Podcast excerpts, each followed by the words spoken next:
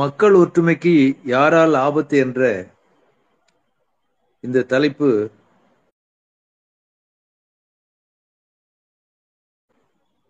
இன்றைய சூழல்ல மிகவும் முக்கியத்துவம் வாய்ந்தது. காரணம் என்னன்னா, மத ரீதியிலே மக்களை பிளவுபடுத்துவதற்கு மத்தியில் ஆட்சி இருக்கக்கூடிய பாஜகவும் ஆர் எஸ் எஸ் உள்ளிட்ட சங் பரிவார அமைப்புகளும் கடுமையான முயற்சி எடுத்துக்கிட்டு இருக்கிறாங்க. சில மாநிலங்கள்ல அதுல ரொம்ப தூரம் போயிருக்கிறாங்க. குஜராத் மாநிலத்துல அவங்க வந்து மத ரீதியில் மக்களை பிளவுபடுத்துவதில், ஒற்று மக்கள் ஒற்றுமை சீர்குலைப்பதில் ஓரளவுக்கு வெற்றியும் பெற்று இருக்கிறாங்க அப்படின்னு வந்து நம்ம சொல்ல முடியும். உதாரணமா, சமீபத்துல ரெண்டு மாநில சட்டமன்றங்களுக்கும் டெல்லி மாநகராட்சிக்கு தேர்தல் நடந்தது. குஜராத்தில் ஏழாவது முறையாக பாஜக மீண்டும் ஆட்சிக்கு வந்தது. அந்த தேர்தல் பிரச்சாரத்துல எல்லாரும் கலந்துட்டாங்க. அதாவது மோடி போனாரு, அமித்ஷா போனாரு, எல்லாரும் போல. அவங்க என்ன பேசினாங்க? அவங்க கடந்த அஞ்சு வருஷமா பாஜக ஆட்சி என்ன பண்ணாங்க, என்ன செஞ்சது, மீண்டும் ஆட்சிக்கு வந்து என்ன செய்ய போறோம் என்பது சம்பந்தமா அவங்க ஒன்றும் பேசல. மாறாக என்ன பேசினாங்கன்னா, ஒரு வெறுப்பு அரசியல தான் அவங்க வந்து பேசினாங்க. மோடி குறிப்பா என்ன பேசினாரு? ரெண்டாயிரத்தி ரெண்டுல பாஜக ஆட்சி இருக்கின்ற போது வன்முறை வெடிச்சது. அந்த வன்முறையாளர்களுக்கு பாஜக மாநில அரசு, மோடி தலைமையிலான அரசு சரியான பாடம் புகட்டினார்கள் அப்படின்னு மோடி பேசுற, அமித்ஷா பேசினார். எவ்வளவு வக்கரமா, எவ்வளவு துணிச்சலோட,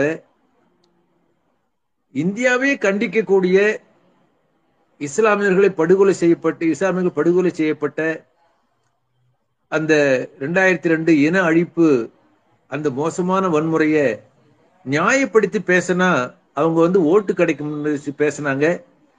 அந்த அடிப்படையில் வந்து பாஜக வந்து குஜராத்தில் வெற்றியும் பெற்று இருக்கிறாங்க. ஆனா அதே இது வந்து ஹிமாச்சல் பிரதேசில் வெற்றி பெற முடியல, டெல்லி மாநகராட்சியில வெற்றி பெற முடியல. அப்போ உங்களுக்கு வந்து மக்கள் ஒற்றுமையை யார் சீர்குலைக்கிறாங்க, மக்கள் ஒற்றுமைக்கு யாரால் ஆபத்து? அப்போ எடுத்த எடுப்பிலேயே சொல்ல முடியும், மக்கள் ஒற்றுமைக்கு ஆபத்து இன்னைக்கு வந்து பாஜகவால, ஆர் எஸ் எஸ் ஆல, அவர்களால தான்.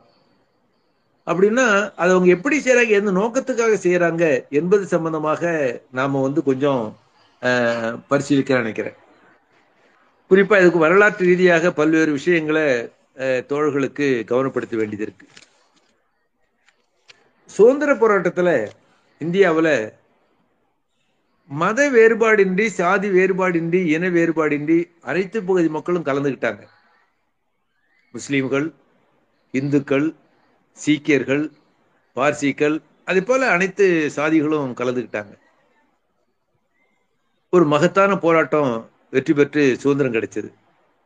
ஆனா சுதந்திர போராட்ட காலத்திலேயே இந்த சுதந்திர போராட்டத்தை சீர்குலைக்கிறதுக்காக அன்றைய காலனி ஆதிக்க ஆட்சி, பிரிட்டிஷ் ஆட்சி இருக்கிறப்ப என்ன பண்ணாங்கன்னா, முஸ்லிம்களுக்கு இந்துக்களுக்கும் மோதலை உருவாக்குனாங்க. சில இடங்களில் சாதி மோதல் சாதி மோதல் உருவாக்குனாங்க. அதுதான் சொல்லுவாங்க, நம்ம வந்து வரலாற்றுல பிரித்தாளும் சூழ்ச்சி, டிவைட் அண்ட் ரூல்னு சொல்லுவாங்க. அப்படிப்பட்ட ஒரு முறையை கடைபிடிச்சாங்க. நான் ஒன்று ரெண்டு விஷயத்தை மட்டும் சொல்றதுக்கு டீட்டெயிலாக போக வேண்டிய அவசியம் இல்லை. குறிப்பா வங்காளத்தை மேற்கு வங்கம் கிழக்கு வங்கம்னு பிரிச்சாங்க. வங்காளம் பிரிக்கப்படலைன்னு சொன்னா இந்தியாவிலேயே இன்னைக்கு வந்து பெரிய மாநிலமாக வந்து வங்காளம் தான் இருக்கும், உத்தரப்பிரதேசம் இருக்காது. அப்ப மேற்கு வங்கம் கிழக்கு வங்கம்னு பிரிச்சதுக்காகனா அங்க வந்து ஒன்றுபட்ட போராட்டம் நடக்குது. அப்படி பிரிக்கிறதுக்கு உட்பட ஒரு மத அடிப்படையில வந்து கிழக்கு வங்காளம் இஸ்லாமியர்கள் பெரும்பான்மையா இருக்கிறாங்க, மேற்கு வங்காளத்துல இந்துக்கள் பெரும்பான்மை இருக்கிறாங்க அப்படின்ற அடிப்படையில வந்து ஒரு பிரித்தாளும் சூழ்ச்சியின் அடிப்படையில வந்து அது வந்து பிரிச்சாங்க. அப்ப அந்த பின்னணியில் இந்தியா நினைவு வச்சுன்னா உங்களுக்கு வந்து இந்த மத உணர்வு, மதவெறி, மத ரீதியில் மக்களை பிளவுபடுத்துறதுக்கு அந்த காலத்தில் பிரிட்டிஷ் அரசாங்கம் முயற்சி பண்ணதால அப்பவே உங்களுக்கு வந்து இந்து மகாசபா என்ற அமைப்பை துவக்குனாங்க. இஸ்லாமியர்கள் மத்தியில் வந்து முஸ்லீம் முஸ்லீம் லீக் என்ற அமைப்பை துவக்கினாங்க. ஆகவே அது சுதந்திர போராட்ட காலத்திலேயே ஆயிரத்தி தொள்ளாயிரத்தி நாற்பத்தி ஏழுக்கு முன்னதாகவே வகுப்புவாதம் வேறொன்றக்கூடிய ஆர் எஸ் எஸ் அமைப்பு உருவா உருவாக்கக்கூடிய ஒரு உருவாகக்கூடிய நிலைமை என்பது சுதந்திர போராட்ட சுதந்திர போராட்ட காலத்தில் ஏற்பட்டது என்பது நம்ம வந்து மனசில் வச்சுக்கணும். ஆகவே இது வந்து நாற்பத்தி ஏழுக்கு பிறகு உருவானதில்லை, நாற்பத்தி ஏழுக்கு முன்னதாகவே உருவானது. இது ஒரு ஒரு பாயிண்ட். இரண்டாவதாக, நாடு விடுதலை அடைகிற போது இந்தியா பாகிஸ்தான் அந்த பிரிவினை, அதுதான் உங்களுக்கு வந்து எப்படி வங்கா கிழக்கு வங்காளம் மேற்கு வங்காளம் பிரித்த மாதிரி உங்களுக்கு வந்து அன்றைய ஆங்கிலேய அரசு பிரிட்டிஷ் அரசு இந்தியா பாகிஸ்தான் பிரிவினையும் உருவாக்கி வந்து ஒரு நாட்டை ரெண்டாக்கிட்டு உங்களுக்கு வந்து அவன் போயிட்டான். அந்த பிறகு நாடுக்கு நாட்டு விடுதலை கிடைச்சி சுதந்திரம் கிடைச்சது. அப்போ அடுத்து நான் சொல்ல ஒரு பாயிண்ட் என்னன்னு சொன்னால், சுதந்திர இந்தியாவில் அரசியல் சட்டத்தை உருவாக்குவதற்கு அரசியல் நிர்ணய சபை அமைக்கப்பட்டது. அந்த அரசியல் நிர்ணய சபையில் வந்து அதை டிராப்டிங் கமிட்டி சேர்மனாக அண்ணல் அம்பேத்கர் இருந்தார். தொடர்ந்து கிட்டத்தட்ட நாற்பத்தி ஆறுலேயே அரசியல் நிர்ணய சபை உருவாக்கிட்டாங்க. தொடர்ந்து அரசியல் நிர்ணய சபையில் விவாதம் நடக்குது. அந்த நிர்ணய சபைக்கு வெளியிலையும் விவாதம் உள்ளே விவாதம், நாடு பூரா அவங்களுக்கு வந்து இந்தியாவுடைய அரசியல் சட்டம் எப்படி இருக்கு என்பதற்கான ஒரு விவாதம் நடந்து கடைசியாக அவங்களுக்கு வந்து அரசியல் அரசியல் நிர்ணய அரசியல் நிர்ணய சபை வந்து ஆயிரத்தி தொள்ளாயிரத்தி ஐம்பதாம் ஆண்டு அரசியல் சட்டத்தை இறுதிப்படுத்துகிறாங்க. இந்த இடத்துல கவனிக்க வேண்டியது, அந்த அரசியல் சட்டம் என்பது ஒரு மதச்சார்பற்ற கூட்டாட்சி ஜனநாயக சுயசார்பு ஒரு பொருளாதார உடைய அத்தகைய விழுமியங்களை கொண்ட அரசியல் அமைப்பு என்பது உருவாக்கப்பட்டது. எப்படி உருவாச்சு? இதுக்கு பின்னணி என்ன? இரண்டாவது உலக யுத்தத்தில் ஃபேசிசம் தோற்கடிக்கப்பட்டு பல நாடுகள் விடுதலை அடைஞ்ச பின்னணியில, குறிப்பாக சோவியத் யூனியன் தலைமையில தலையிட்டதால் உங்களுக்கு வந்து ஃபேசிசம் தோற்கடிக்கப்பட்ட பின்னணியில உங்களுக்கு வந்து என்ன வந்ததுன்னா, இந்திய அரசியல் சட்டம் என்பது ஒரு ஜனநாயகபூர்வமான அரசியல் சட்டமாக இருக்கணும், ஒரு சுயசார்பு பொருளாதாரக்குள் அரசியல் சட்டமாக இருக்கும் என்பது இரண்டாம் உலகத்தில் ஃபேசிசம் தோற்கடிக்கப்பட்ட பின்னணியில் இந்திய அரசியல் சட்டத்தின் மேல் தாக்கம் என்பது அது வந்து ஒரு டெமோக்ராட்டிக்காக இருக்கணும், அதே போல உங்களுக்கு வந்து செல்ஃப் ரிலையன்ட் எக்கானமியாக இருக்கணும் என்பது ஒன்று. இரண்டாவது, இந்தியா பாகிஸ்தான் பிரிவினை ஏற்பட்டு மிகப்பெரிய உயிர் சேதம், கலகம், தகராறு, பல பேர் கொல்லப்பட்டது வருகிற போது, அப்போ இந்த பின்னணியில் என்ன அரசியல் அரசியல் நிர்ணய சபை என்ன முடிவு பண்ணாங்கன்னா, இந்த மத கலவரம் நடந்து இந்த பின்னணி தான் இந்தியாவுக்கு சுதந்திரம் கிடைச்சது. ஆகவே எதிர்காலத்தில் ஒரு மத மாச்சரியங்கள் இருக்கக்கூடாது, மக்கள் ஒற்றுமையாக வாழணும், மதவெறி கூடாது என்ற அடிப்படையில் தான் இந்திய அரசியல் சட்டம் என்பது ஒரு மதச்சார்பின்மை தன்மை கொண்ட சட்டமாக இருக்க வேண்டும் என்ற அடிப்படையில் தான் இந்த அரசியல் சட்டம் என்பது ஆயிரத்தி தொள்ளாயிரத்தி ஐம்பதுல உருவானது. அதில் ஒரு முக்கியமான அம்சம், அந்த அரசியல் நிர்ணய சபையில் கடைசி கூட்டத்தில் கையெழுத்து போட்டு ஜனாதிபதிக்கு கொடுக்கறதுக்கு முன்னாடி அம்பேத்கருடைய அந்த லாஸ்ட் ஸ்பீச் வந்து ரொம்ப முக்கியமானது. அவர் என்ன பேசுறாருன்னா, ஒரு சிறந்த அரசியல் சட்டத்தை உருவாக்கி இருக்கிறோம், பல பேர் பாராட்டுறாங்க, ஆனால் இந்த அரசியல் சட்டம் நீடித்து நிலைப்பதற்கு எப்படிதான் நீடித்து நிலைக்கும் என்ற கேள்வி எழுப்பி என்ன சொல்றாருன்னா, இந்தியாவில் அதிகாரத்துக்கு ஆட்சிக்கு வருபவர்கள் அரசியல் சட்டத்தை ஏற்றுக்கொண்டு அமுலாக்கினால் அரசியல் சட்டம் நீடித்து நிற்கும், மாறாக இந்த அரசியல் சட்டத்தை ஏற்காதவர்கள் ஆட்சிக்கு வந்தா அரசியல் சட்டம் நிலைத்து நீடிக்காது என்று சொல்லி சொன்னார். நல்லவர்கள் ஆட்சிக்கு வந்தால் சட்டம் நீடிக்கும், ஆனா கெட்டவர்கள் ஆட்சிக்கு வந்தால் சட்டம் கெட்டுவிடும் என்று ஆயிரத்தி ஐம்பதாம் ஆண்டு அம்பேத்கர் அண்ணல் அம்பேத்கர் என்ன பேசினாரோ இன்னைக்கு அதுதான் நடந்துகிட்டு இருக்கு. அப்ப நாற்பத்தி ஏழுக்கு பிறகு மக்கள் ஒற்றுமை வேணும், இந்து முஸ்லீம் கலவரம் கூடாது, மதச்சார்பற்ற மதச்சார்பு தன்மையாக இந்தியா இருக்கணும் என்பதற்காக வந்து ஒரு தொடர்ந்து அண்ணல் காந்திஜி கடுமையாக முயற்சி. எங்கெல்லாம் மத கலவரம் நடந்ததோ அங்க போயிடுவார்.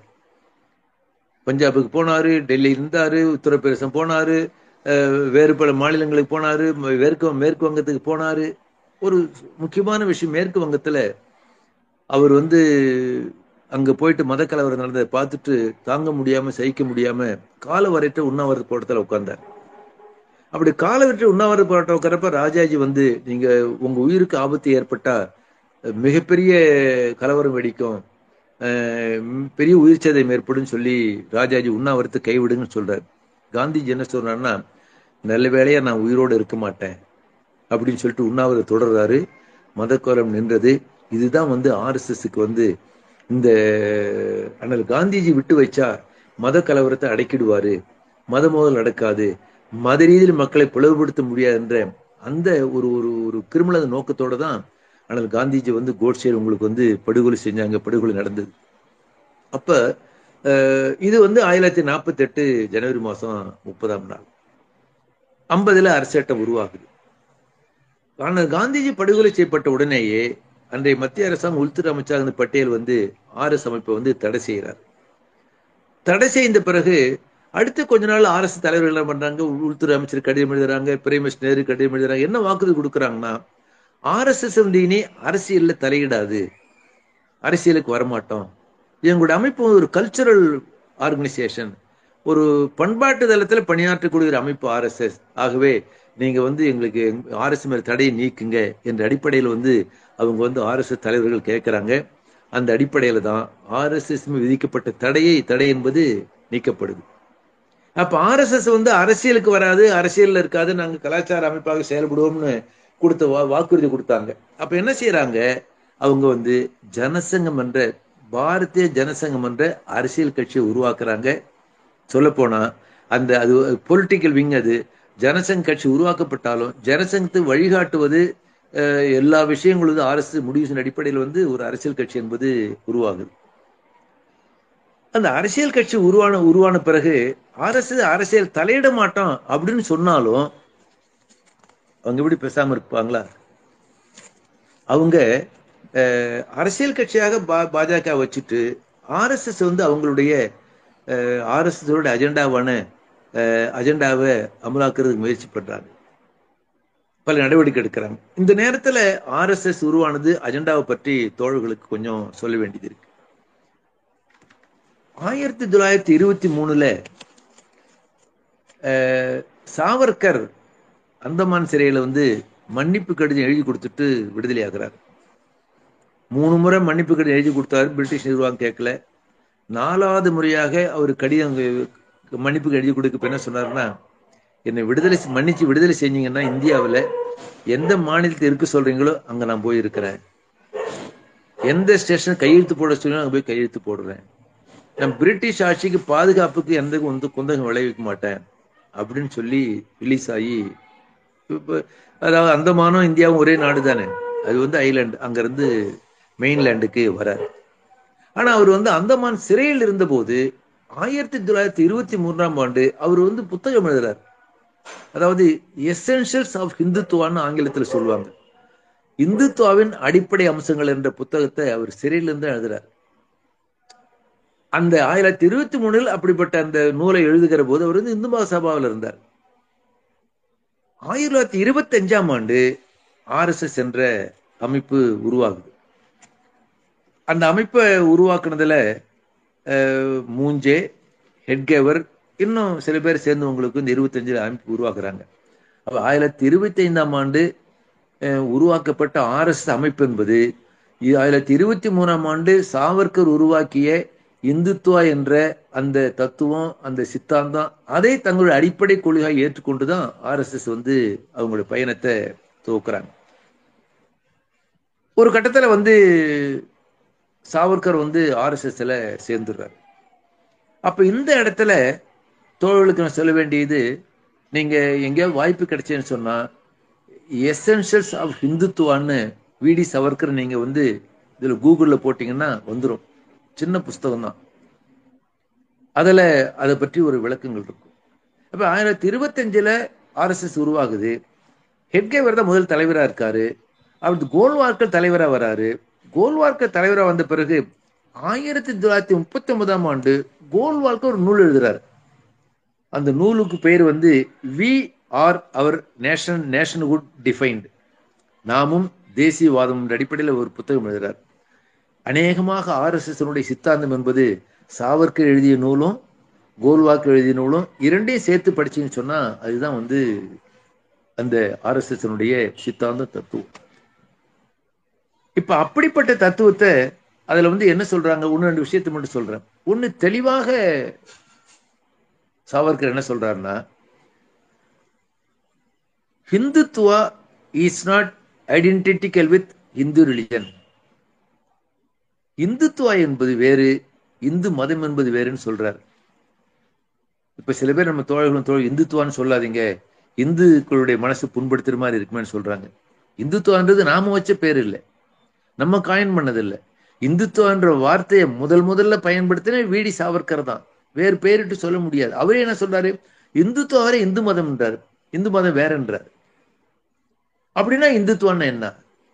நீங்க சாவர்கர் சொன்னதையும் கோல்வாக்கள் சேர்த்து பார்த்து சேர்த்து பார்த்தீங்கன்னு சொல்லி சொன்னா, நம்ம கட்சியினுடைய மத்திய குழு உருவா மத்திய குழு உருவாக்கிய இந்த ஆர்எஸ்எஸ் சம்பந்தமான அந்த பாடக்குறிப்பில் அவங்க சொல்லக்கூடிய ஒரு ஐந்து அம்சங்கள் தோழர்கள் நினைவில் வச்சு, ஒன்று ஒரு பரப்பளவு கண்ட்ரி, ரெண்டாவது இனம், மூணாவது மதம், நாலாவது கல்ச்சர், அஞ்சாவது மொழி.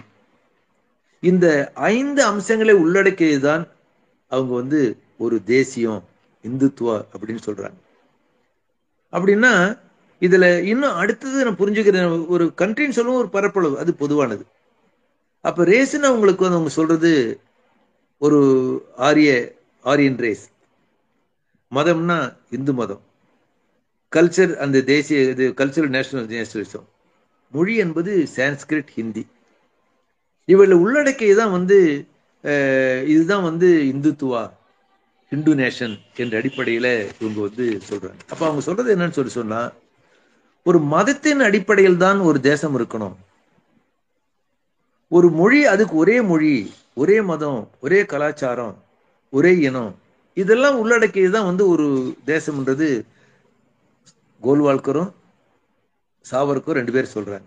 இந்த இடத்துல நான் ஒரு சின்ன விஷயம் சொல்ல விரும்புறேன்னு சொன்னா, மதத்தின் அடிப்படையில் ஒரு தேசம் இருக்கும்னா உங்களுக்கு வந்து இந்தியாவில் பல மதங்களை கொண்ட நாடு, இந்துக்கள், இஸ்லாமியர்கள், கிறித்தவர்கள், சீக்கியர்கள், பார்சிகள், இது எப்படி வந்து ஒரே மதம் சொல்ல முடியும்? சரி, ஒரே மதம்னா ஒரு நாட்டை உங்களுக்கு வந்து ஒரு ஒரு மதத்தை மதத்தால வந்து நாட்டினுடைய ஒற்றுமையை கட்டிப்போட முடியுமா? நீங்க இந்தியா பாகிஸ்தான் பிரிவினை ஏற்பட்ட போது மேற்கு பாகிஸ்தான் கிழக்கு பாகிஸ்தான் இந்த இரண்டு பகுதிகளும் வந்து தொண்ணூத்தி எட்டு தொண்ணூத்தி ஒன்பது சதவீத மக்கள் வந்து இஸ்லாமியர்கள் தான். ஒரே மதம் தானே. ஒரு மதத்தால் ஒரு நாடு உருவாக்கப்பட்டு அந்த இந்திய கிழக்கு பாகிஸ்தான் மேற்கு பாகிஸ்தான் பாகிஸ்தான் ஒரு நாடா இருக்க முடிஞ்சதா? எழுபத்தொன்னுல எங்களுக்கு தனி நாடாக வந்து ஒரு சுதந்திர நாடாக அமைவன் போராடி கிட்டது முப்பத்தஞ்சு லட்சம் பேர் வங்காள இது கிழக்கு பாகிஸ்தான்ல அந்த பாகிஸ்தானோட இராணுவத்தால் கொல்லப்பட்டாங்க. அதுபோல் வங்காளதேசம் உருவாகி இருக்குன்னா ரெண்டு பேரும் ஒரே ஒரு மதம் தானே. ஆகவே ஒரு மதத்தின் அடிப்படையில் ஒற்றுமை உருவாக்க முடியாது, மதம் ஒரு நாட்டு தேசத்துக்கு அடிப்படையாக இருக்க முடியாது.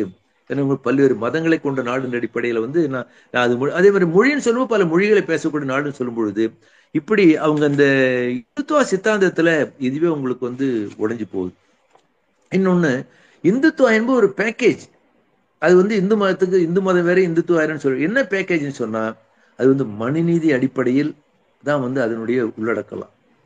அப்ப மனுநீதினு சொல்லும் பொழுது அதுல நால்வர்ண சாதி இருக்கும், சாதி வேறுபாடு இருக்கும், பெண்ணடிமைத்தனம் இருக்கும், இது எல்லாம் சேர்ந்ததுதான் வந்து இந்துத்துவம். அப்ப இப்படிப்பட்ட ஒரு தியரியை ஆர்எஸ்எஸ் இது நம்ம கவ இது சாவர்கர் உருவாக்கி கோல்வார்கர் முன்னெடுத்து செல்லக்கூடிய இப்படிப்பட்ட பயணத்தை உங்களுக்கு வந்து ஒருபுற ஜனசங்க கட்சி அரசியல் இருந்தாலும் ஆர்எஸ் வந்து இந்த வேலையில அவங்க வந்து தோக்குறாங்க. இது ரெண்டாவது அம்சம். இதை ஒரே இதுல வந்து அவங்க ஆர்எஸ்டைய செயல்பாடு வரும்பொழுது நாடு விடுதலை அடைஞ்ச பிறகு அவங்களுடைய டாக்டிக்ஸ் பார்த்தீங்கன்னு சொல்லி சொன்னா, ரெண்டு தளத்துல ஒன்று, அதாவது சித்தாந்த ரீதியில மக்கள் மத்தியில அவங்களுடைய ஆர்எஸ் சித்தாந்த கொண்டுட்டு போறது, இரண்டாவது மக்கள் மத்தியில இந்துக்களுக்கு முஸ்லீம் மோதலை உருவாக்கி அவங்களுடைய இலக்கு அடைவதற்கு அவங்க என்ன சொல்றாங்கன்னு சொன்னா, இது வந்து ஒரு இந்துக்களுக்கான தேசம், இந்து ராஷ்டிரம், இந்துத்துவா. ஆகவே இது இந்துத்துவா, இந்து இந்துக்களுக்கான தேசம், இதற்கு எதிரிகள் என்பது இஸ்லாமியர்கள், கிறித்தவர்கள், கம்யூனிஸ்டுகள். இவர்களை அழித்தொழிப்பதுதான் அவங்களுடைய நோக்கம். சமீபத்தில் கூட வந்து மோகன் பாகவத் இந்த ஆர்எஸ்எஸ்னுடைய தலைவர் கூட்டத்தில் பேசுறப்ப உங்களுக்கு வந்து இந்தியா வந்து யுத்தத்தில் இருக்கு, இதுக்கு எதிரிகள் வந்து வெளிநாட்டில் இல்லை உள்நாட்டில் தான் இருக்கிறாங்க அப்படின்னு யாரும் சொல்றாரு? ஏற்கனவே கோல்வார்கர் சாவர்கர் சொன்னதுதான், இஸ்லாமியர்கள், கிறித்தவர்கள், கம்யூனிஸ்டும் எதிரிகள். அந்த அடிப்படையில் அவங்க வந்து அந்த இந்துத்துவா என்ற அஜெண்டா ஆயிரத்தி இருபத்தி ஐந்தாம் ஆண்டு ஆர்எஸ்எஸ் உருவாக்கிய அவங்களுடைய நீண்ட கால அஜெண்டாவை வந்து அமலாக்குறது வந்து ஆயிரத்தி தொள்ளாயிரத்தி நாற்பத்தி எட்டு ஐம்பதுக்கு பிறகு அவங்க வந்து தூக்குறாங்க. தூக்கும்பொழுது என்ன டாக்டிக்ஸ் வைக்கிறாங்க? ஒன்று, பல்வேறு அமைப்புகளை உருவாக்குறாங்க. ஆர்எஸ்எஸ், விசுவந்து பரிஷத், இந்து முன்னணி, பிஎம்எஸ் தொழிலாளிகள் பகுதியில், அப்புறம் ஏபிவிபி, இப்படி எக்கச்சக்கமான சொல் கிட்டத்தட்ட ஐம்பது நூறு இரநூறு அமைப்புகள் இருக்கு. இதில் ஆர்எஸ்எஸ் பற்றி கொஞ்சம் சொல்ல வேண்டியது இருக்கு. அதாவது ஒரு வட்டமேஜை மாநாட்டுக்கு இந்திய தேசிய தலைவர்கள் பேச்சு பேச்சுவார்த்தை வட்டமேஜை மாநாட்டு போகிற போது மூஞ்சி என்ற ஒரு ஒரு கட்டவரில் ஒரு காங்கிரஸ் இருந்தார். அவர் அந்த வட்டமேஜை மாநாட்டுக்கு போனார். அந்த வட்டமேஜை மாநாடு முடிஞ்சு நேரடியாக அவர் வந்து இந்தியாவுக்கு வரல, அங்கிருந்து இத்தாலி போனார். இத்தாலி போய் முசோலினி சந்திச்சார். கிட்டத்தட்ட ஒரு பத்து நாள் இத்தாலியில் அவர் இருக்கார்.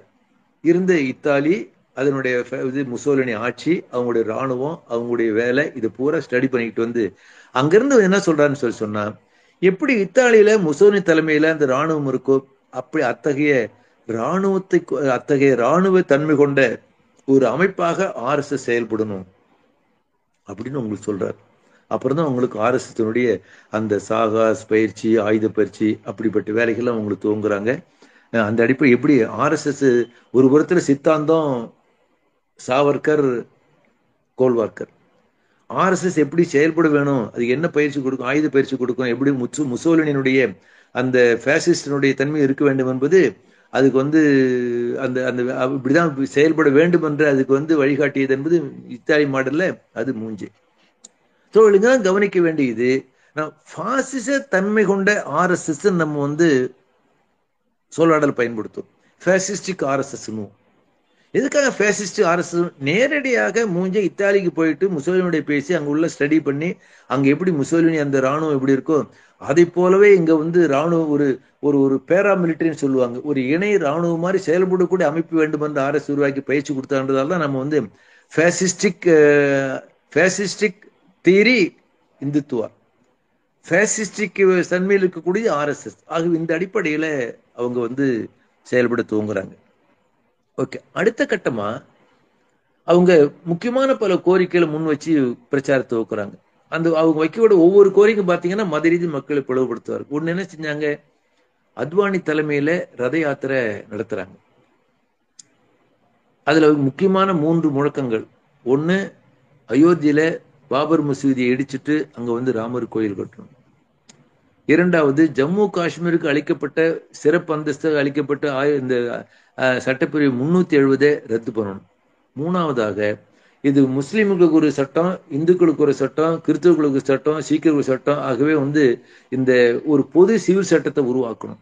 இப்படின்ற முழக்கத்தை வச்சு ரத யாத்திரை நடக்குது, நாடு பூரா கலவரம் நடக்குது. அந்த அடிப்படையில் தோழர்களுக்கு தெரியும், ஆயிரத்தி தொள்ளாயிரத்தி தொண்ணூத்தி ரெண்டாம் ஆண்டு டிசம்பர் மாசம் ஆறாம் தேதி அந்த மசூதியை இடிக்கக்கூடிய அந்த நடவடிக்கை இருப்பார். அது ஒரு கட்டத்தில் அவங்களுக்கு வந்து பெரிய நாடு பூரா அவங்களுக்கு வந்து முஸ்லீம் ஹிந்துஸ் வர்சஸ் முஸ்லீம்ஸ் என்ற ஒரு பிளவு உருவாக்கக்கூடிய அப்படிப்பட்ட நடவடிக்கையில போறாங்க. இதற்கு பிறகு இதை ஒட்டி ஒன்று ரெண்டு விஷய தோழர்களுக்கு வந்து பொலிட்டிக்கலா ஜனசங்கத்தை பற்றி சொன்னேன். அவங்க என்ன டாக்டிக்ஸ் கடைபிடிக்கிறாங்கன்னா, அந்த எமர்ஜென்சி காலத்துல எமர்ஜென்சி எடுத்து ஜெயபிரகாஷ் தலைமையில மிகப்பெரிய போராட்டம் நடந்த நாடு பூரா போராட்டம் நடை நடைபெறுகிற போது அடுத்து எழுபத்தி ஏழு இந்திரா காந்தி மாதிரி தேர்தல் அறிவிக்கிறாங்க. அப்படி காங்கிரஸை தோற்கடிக்க வேண்டும் என்பதற்காக அன்னைக்கு இருந்த நாலு கட்சிகள் ஒன்னா இணையுது. ஸ்தாபன காங்கிரஸ், சோசியலிஸ்ட், ஜனசங்கம், சுதந்திரா, இந்த நாலு கட்சிகள் ஒன்னா இணைஞ்சு ஜனதா கட்சின்னு உருவாக்குறாங்க.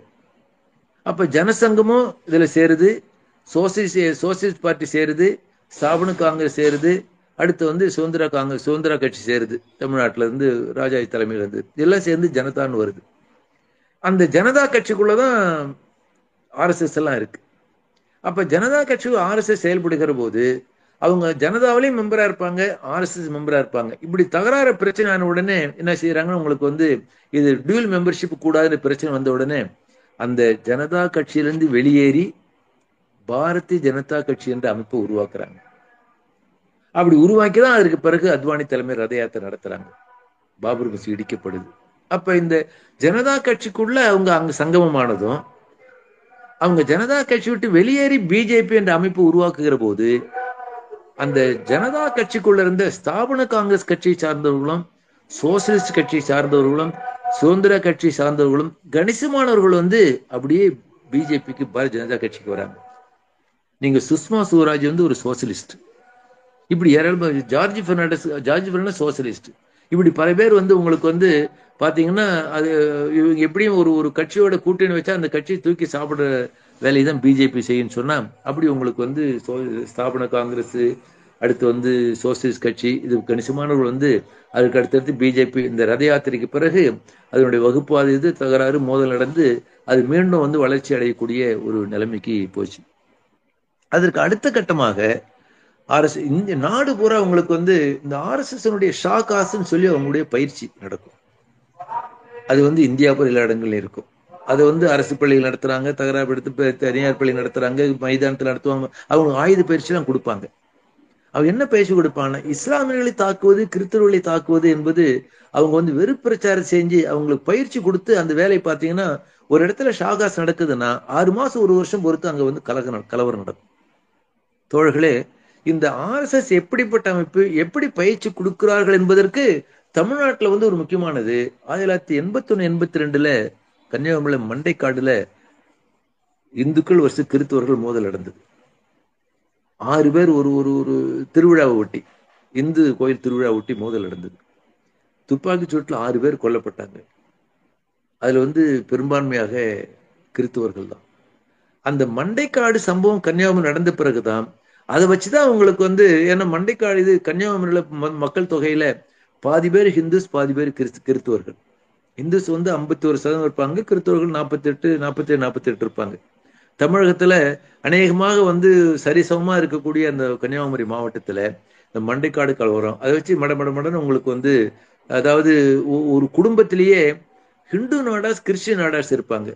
அந்த கிறிஸ்டின் நாடாஸ் வந்து தனியா இருப்பாங்க, இது ஹிந்து நாடாஸ் பிஜேபியில இருப்பாங்க, கிறிஸ்டின் நாடாஸ் வேற காங்கிரஸ்ல மற்ற கம்யூனிஸ்ட் கட்சி இருப்பாங்க. அப்படி மத ரீதியில் மக்களை பிளவுபடுத்தி வந்தது. நான் எதுக்காக சொல்ல வந்து சொன்னா, அந்த மண்டைக்காடு சம்பவம் நடந்தப்போ வந்து எம்ஜிஆர் முதலமைச்சரா இருந்தார்.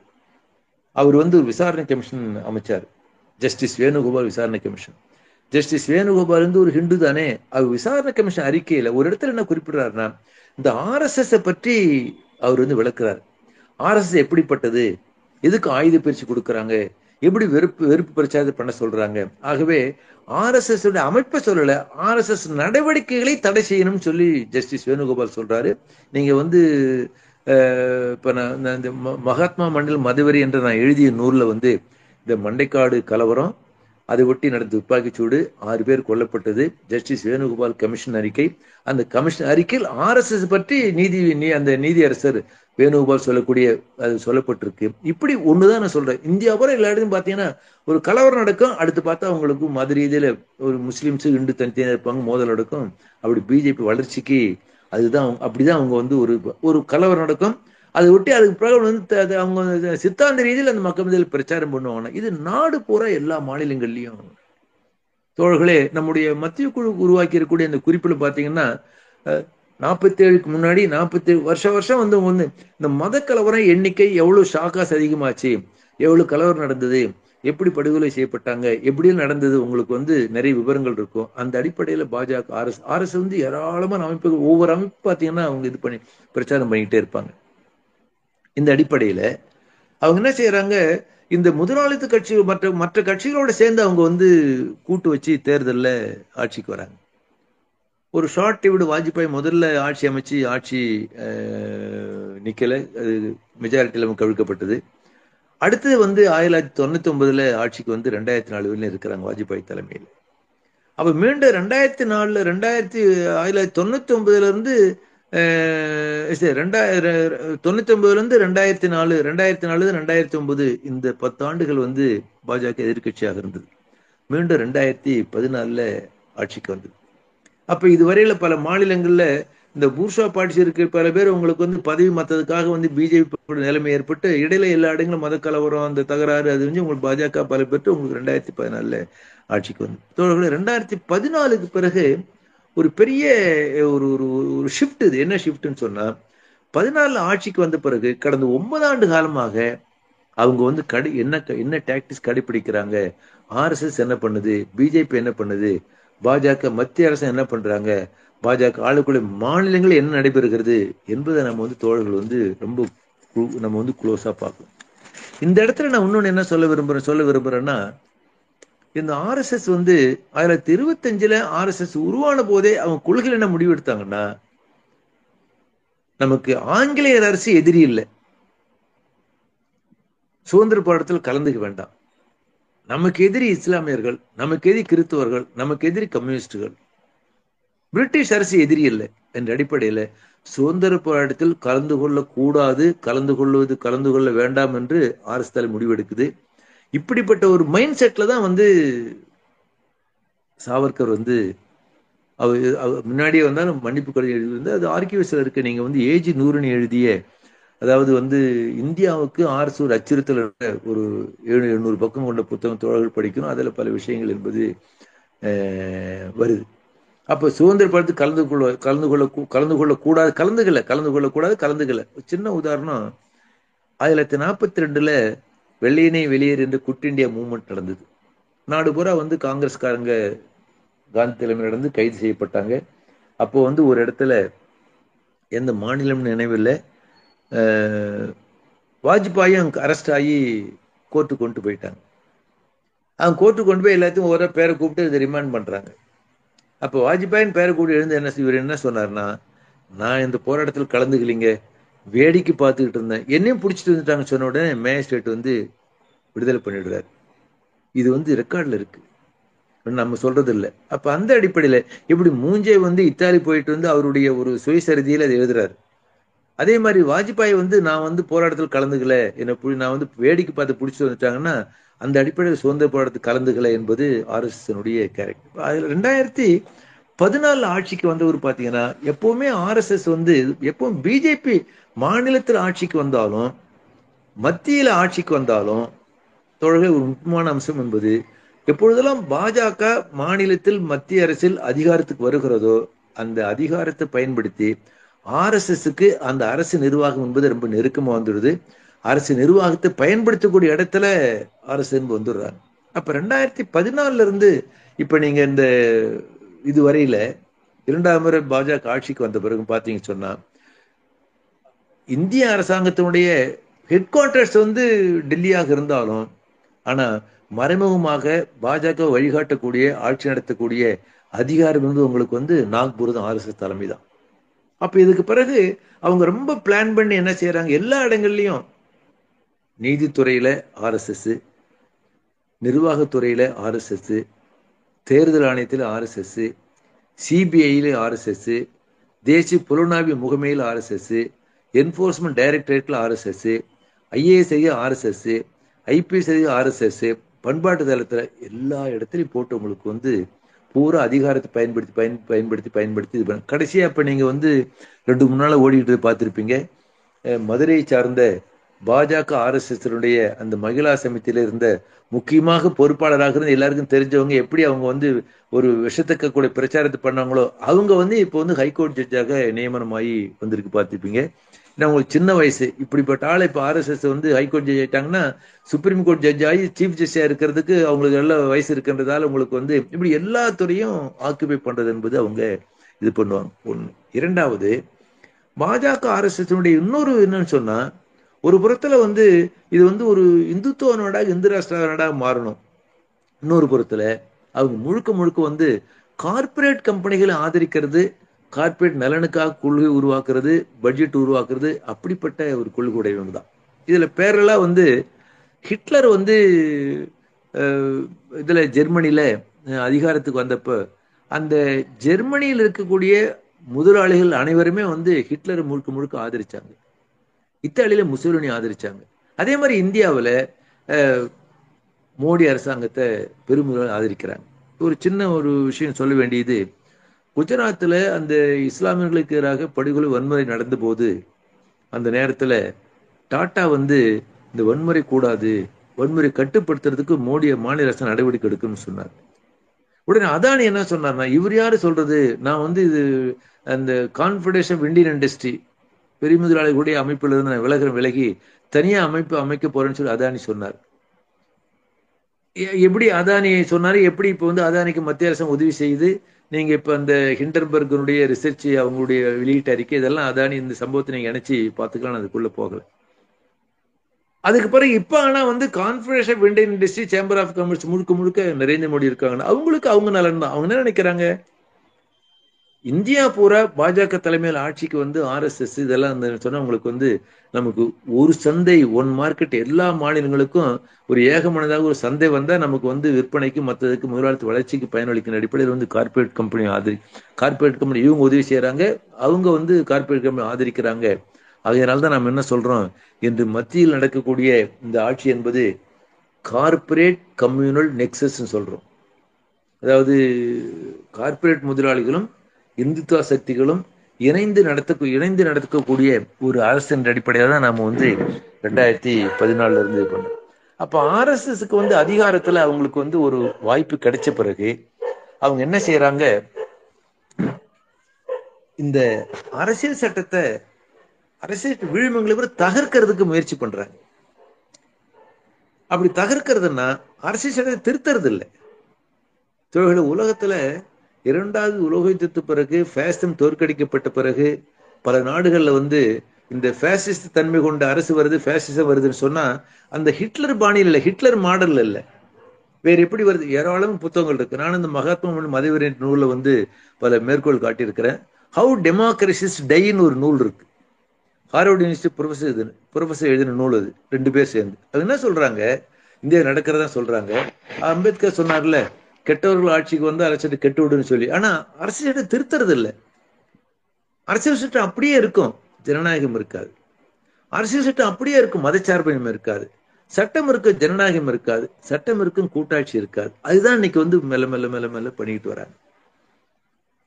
நீங்க இப்போ தேர்தல் ஆணையம் சொன்னா அவங்க ஆட்கள் தான், நீங்க என்ன செய்வாங்கன்னு சொல்ல முடியாது.